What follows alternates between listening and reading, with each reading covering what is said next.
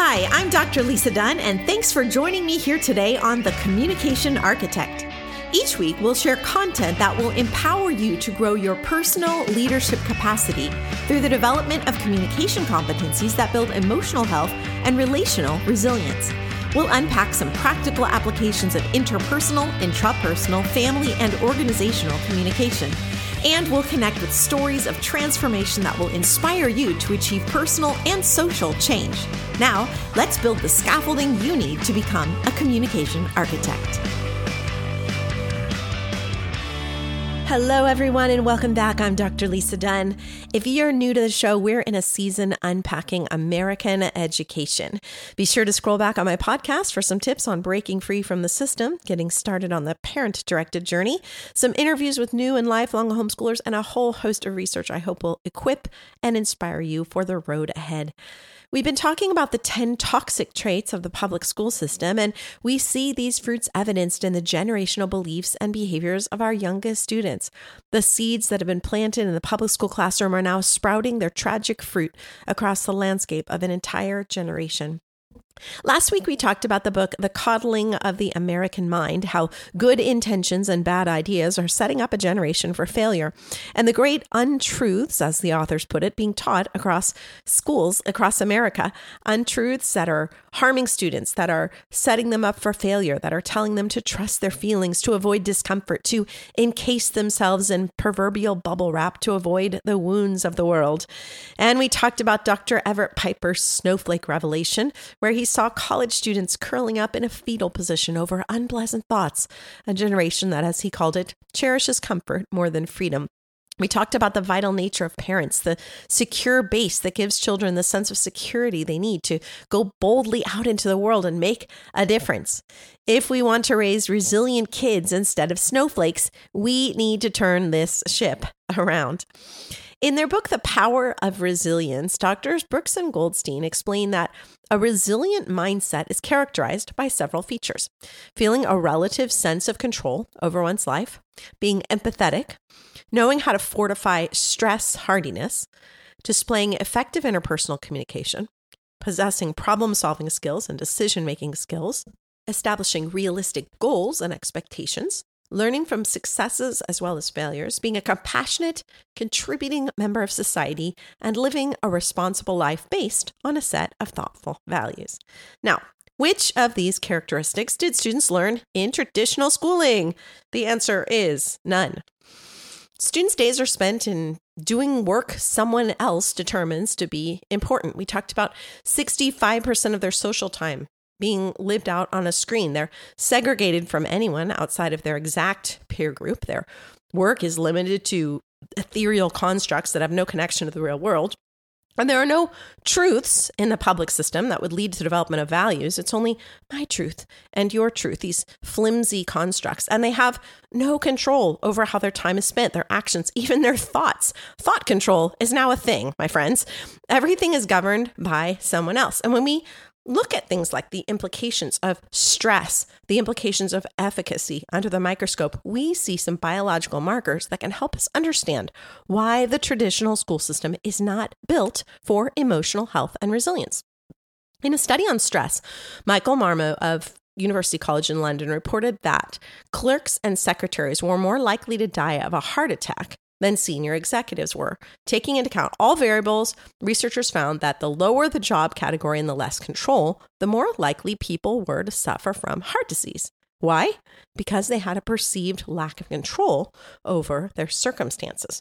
This idea of circumstantial control or agency we've talked about over the last few weeks is linked to that desirable educational outcome known as intrinsic motivation. Remember, we talked about a few weeks ago, the neuroscience research shows that the two keys to moving a student from external motivation to intrinsic or internal motivation are efficacy and curiosity, efficacy being agency, the ability to perform something. How many traditional schools daily undermine these two essential mindsets by crushing curiosity and labeling students by their inabilities? A mom was talking with me this week about how thankful she is to have rescued her child from public school. She said her son, who was 10 years old, already told her every day he hated school, cried when she dropped him off. And she had this forced meeting with this whole group of teachers and psychologists circling her like a sheep encircled by wolves. And she quickly realized that they were repeating the same remedies they'd been peddling to her for 5 years. And she had this just moment of clarity where she realized they did not have her child's best interest at heart.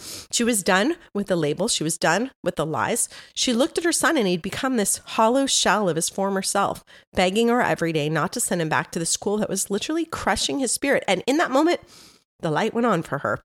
She pulled him out of school that day. She got the support to homeschool him.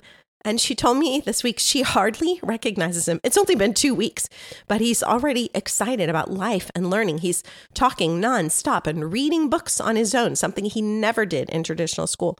And when he had the opportunity the other day to take a day off from his homeschool co-op and go to Disney World, he didn't want to miss out on the biology of an octopus and really debated, do I want to go to Disney or to my co-op? Listen, this would have never happened in traditional school. He's crying every day, please don't drop me off here. This is a student who was labeled slow, lazy. The teachers called him messy. Really? And now he has this new love of learning and a new lease on life. Pretty amazing. Brooks and Goldstein note that, quote, a life that is not balanced or authentic is ripe for discontent, shallow relationships, and stress, all characteristics that are not in accord with a resilient mindset. You know, this social media culture has literally groomed the next generation on what's perfect, what's lovable. Kids are constantly exposed to this inauthenticity.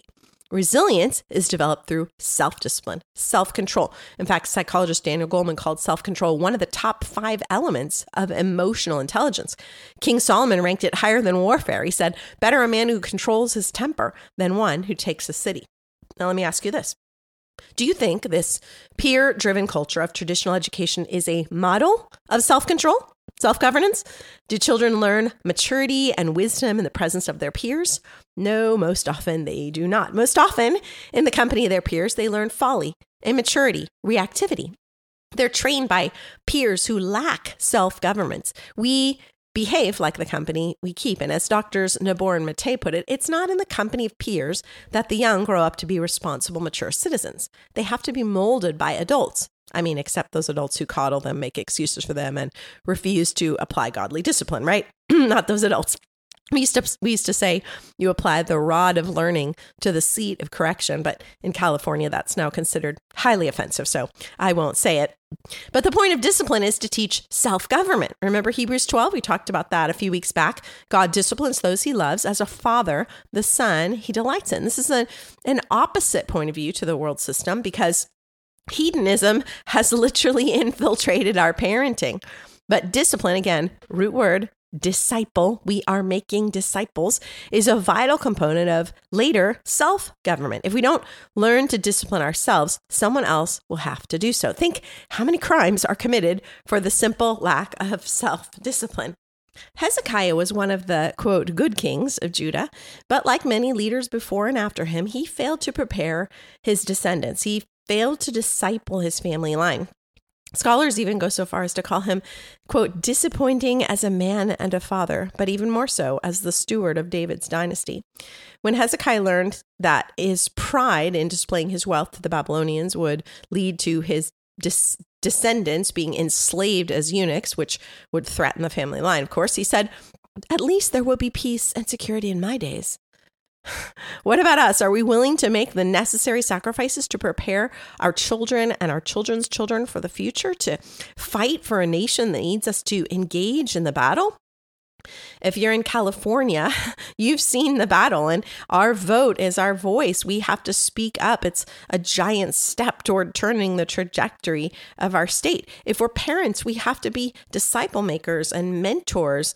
We have to be families who are engaged, civically engaged, familially engaged. Our state needs us. Our country needs us. Our future is literally birthed in the present moment, and it's up to us to steer that ship in the right direction. It begins in the home. And this is one of the key reasons I encourage homeschooling families to belong to a cooperative, a homeschool co-op, or a homeschool academy. There's this benchmarking process, this sharpening process that comes when you permit just enough peer exposure to allow your child to see that, A, there will always be someone better, stronger, smarter, cuter, faster, and more able. That's okay. Find your lane, kid, and stay in it, right? Find your lane, adult. Find your lane, parent. It works for all of us. And B, being around people who are better than you will do one of two things. It will expose your character. This is good, because when character issues rise to the surface, we can deal with them. Yes, Henry David Thoreau thought he could go into the woods to live deliberately, but without the interaction of other human beings, we don't reach our full measure of potential. Remember, the human brain is a social organ, as Dr. Dan Siegel put it. We're molded in the context of our relationships, for better or for worse. So being around people who are raising our ceiling is going to increase our capacity as well. In his book, The Developing Mind, How Relationships and the Brain Interact to Shape Who We Are, Dr. Dan Siegel demonstrates definitively that our relationships throughout life provide a basis for neural growth and transformation. Both the potential and the need for these connective patterns exist lifelong. As Ainsworth's strange study, groundbreaking studies on attachment in early life demonstrated, in order for a healthy, secure attachment to develop, the parent must have, quote, the capacity to perceive and respond to the child's mental state.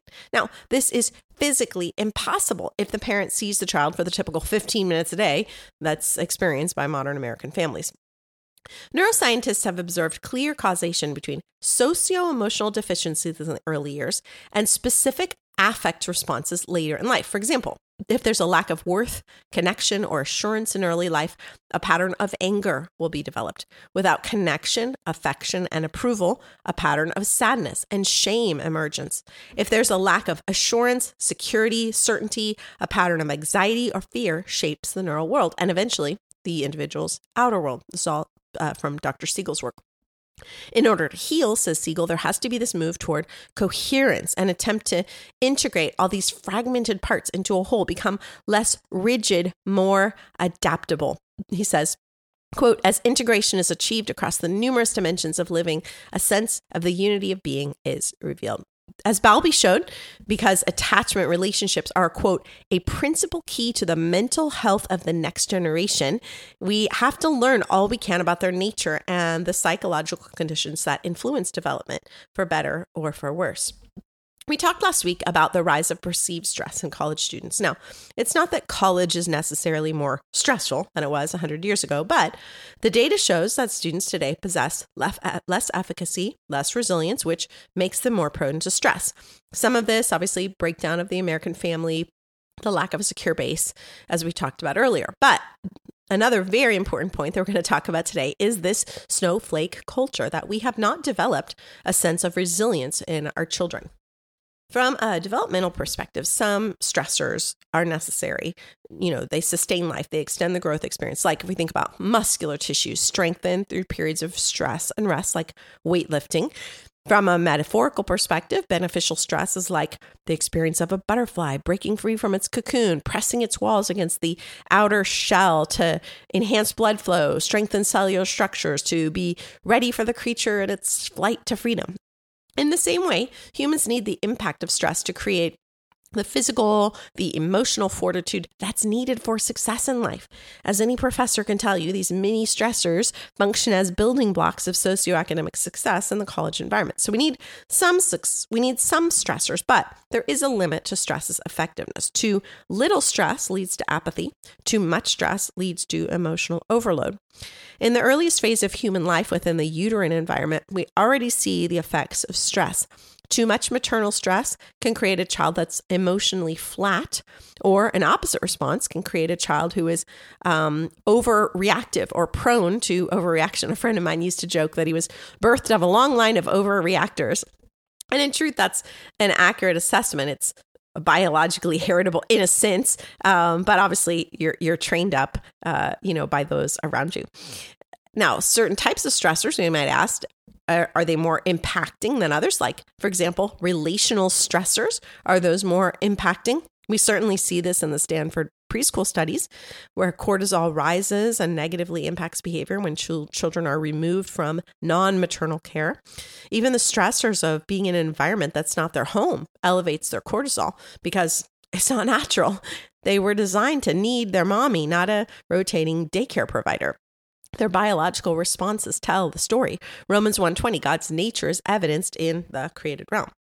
Stoltz writes in his book, Adversity Quotient, that repeated actions which stem from an internalized system of belief lead to the creation of what he calls neural superhighways, habits-only lanes on the neural network lane that develops this highly effective task of learning a new skill. But unfortunately, in this case, it's also equally effective for learning a destructive habit. So, if we want to make a generation of snowflakes, we do the opposite of the steps of resilience. 1, we have to limit children's sense of autonomy and control. The public school's goal of controlling every minute with a bell or a buzzer, raising your hand for teacher permission on anything from getting a drink to going to the bathroom, regulating every second of their day. 2, if we want to make a snowflake, we should continue to reduce students' sense of empathy by replacing it with cynicism or disconnecting them from humanity with masks and plastic cubicle cages so they feel alone and isolated. 3, we should keep our language oriented toward victimhood if we want to create snowflakes so that there's no opportunity to develop stress harness. Critical race theory, which was already in play in government schools in Postman's day 50 years ago, does an excellent job of creating victims by pitting people against each other in a bourgeoisie versus proletariat, victim versus oppressor mindset. This goes a long way to reducing empathy, which is 2 on the list. So 2 birds with one stone right there. 4, if we want to make snowflakes, we need to keep them focused on petty disagreements and interpersonal conflicts and not allow the Matthew 18 principle to be part of their daily dialogue. That way, they won't develop interpersonal skills. Remember, Gatto talked about this in the classroom environment of how seeing students fail trained students to think that everyone needed government intervention. It pitted them against one another. Social media is also highly effective in this one, pitting people against each other, hiding behind the walls of anonymity to throw out these cruel and degrading comments like hurling weapons from a fortress. 5, if we want to create a snowflake, we need to keep their schoolwork from connecting to anything meaningful in the real world so they won't possess any actual problem-solving skills. And this will also limit their sense of autonomy and of efficacy, 1. So again, 2 birds right there. 6, if we want to make a snowflake, we need to keep them segregated from what Bronfenbrenner called the adult world of work so that they have no idea how to make important decisions. They will become what Postman called the childified adult. Keep them in age-segregated peer groups for as many hours as possible each day, from school to sports to church services. Keep them away from older students and parents who might call them out on their immaturity and call them up to greatness. That'll work great if you want to make a snowflake. If you want to make a snowflake, you want to keep them from establishing any realistic goals and expectations. Set their ideals too high to be attainable. Surround them with materialistic celebrities who will govern their thought life and make them miserable and dissatisfied with their family's level of material success. Follow in the footsteps of the university payoff parents by doing all the work for them. Never let them fail. Never allow their ideas to have consequences. 8, if you want to make a snowflake, prevent students from learning from their successes as well as their failures. Now, this can be done in 2 ways. You can keep them from failing and clean up every mistake they make, as one of my family members did when he kept battling and bailing a meth addict out of jail. The Bible says a fool returns to his folly like a dog returns to his vomit. But if you want to create a snowflake, you have to keep them from learning from their successes. They should be groomed to see successes as accidental, lucky, not the result of hard work. Otherwise, they'll develop a sense of autonomy that will save them from the snowflake syndrome. So keep them from learning from their successes and keep them from either failing or learning from their failures. 9, if you want to make a snowflake, the 9th rule is that resilience comes from being a compassionate, contributing member of society. So if we want to make a snowflake, we have to keep children segregated from meaningful work and civic engagement. They must be made to feel that there's no rhyme or reason to the political process and that their vote doesn't matter. And that one is clearly working. Project Vote Smart did a study a few years ago on why Gen Zs don't vote, and they said that the main reason Gen Zs don't vote in elections is because they feel their vote won't make a difference. There we go. Learned helplessness. It's right there. If we want to make a snowflake, we need to shield our children from correction. If their coaches won't let them play, make your demands known. If their Sunday school teacher says they won't obey, defend the child, stomp your feet, and vow never to return to that mean-spirited church that would dare to question the character of your little Prince Charming. And finally, if we want to make a snowflake, We know that resilient people live responsible lives based on a set of thoughtful values. Now, the public school system has worked overtime on this one since Howard Kirschenbaum first introduced the values clarification movement in 1964.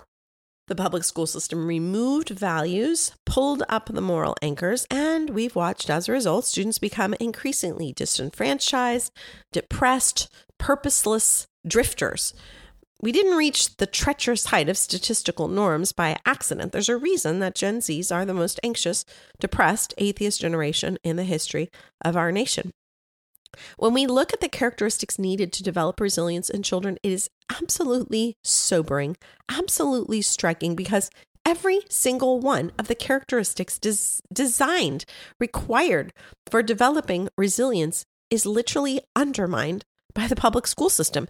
So if you want to raise a snowflake, just keep sending them off in the big yellow prison bus enrolled in your local government indoctrination center. Press, shake, freeze, and voila, there you'll have your very own snowflake. And what will the outcome be? What will that icy, fragile little snowflake face in 10 years, in 20 years?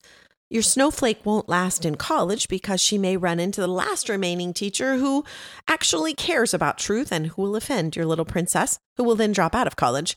Your snowflake won't be able to hold down an adult relationship because he'll learn to curl up in the fetal position every time his spouse points out a flaw. He'll storm out of the relationship over irreconcilable differences, and then he'll take that baggage to the next snowflake relationship. Your snowflake won't be able to hold down a job because it will be an average of 50 days between every commendation, and your snowflake will feel overlooked, devalued, and mistreated because he doesn't get constant recognition for his below-average work. But if instead we want to raise up a generation of champions, then we need to take an opposite approach. We need to stop filling their days with busy work when school only takes 2 to 3 hours a day to complete. When skills like arithmetic and reading only take 100 hours to master the basics, we need to give students a sense of control over their lives instead of ruling them with a buzzer and a raised hand. We need to give them the opportunity to interact with people of all ages, not these age-segregated microcosms that keep them from learning mentorship and intergenerational communication.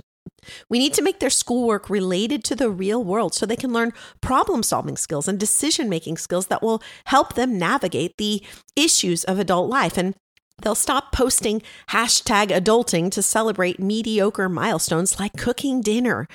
We need to help them develop realistic goals and expectations to connect the dots between their failures and their successes.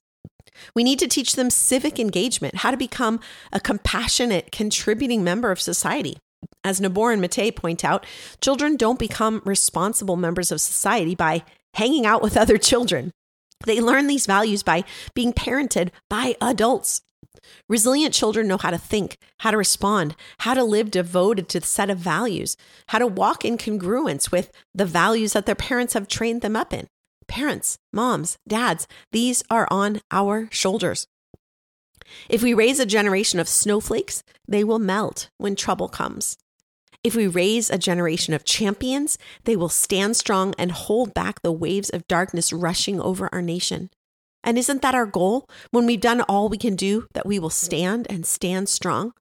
It's our responsibility to speak life and purpose, to inject courage and hope into the next generation.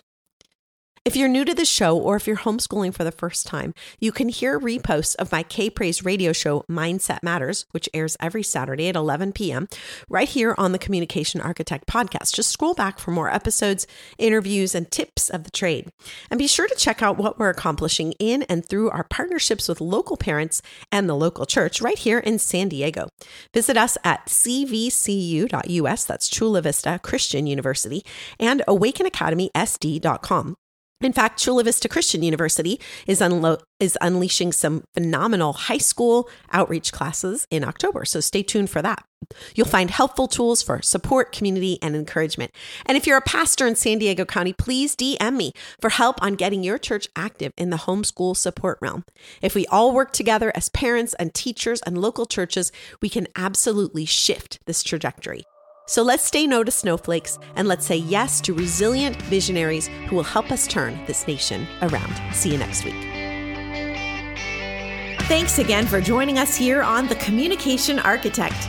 If you have questions about today's episode, or if there are topics you'd like to see us address, send your comments via Instagram to @DrLisaDunn or via email to contact@drlisadunn.com. That's drlisadunne.com. And remember, strategic communication will help you build greater emotional health and relational resilience. So don't miss the next episode. I'm Dr. Lisa Dunn, and I look forward to talking with you next time right here on The Communication Architect.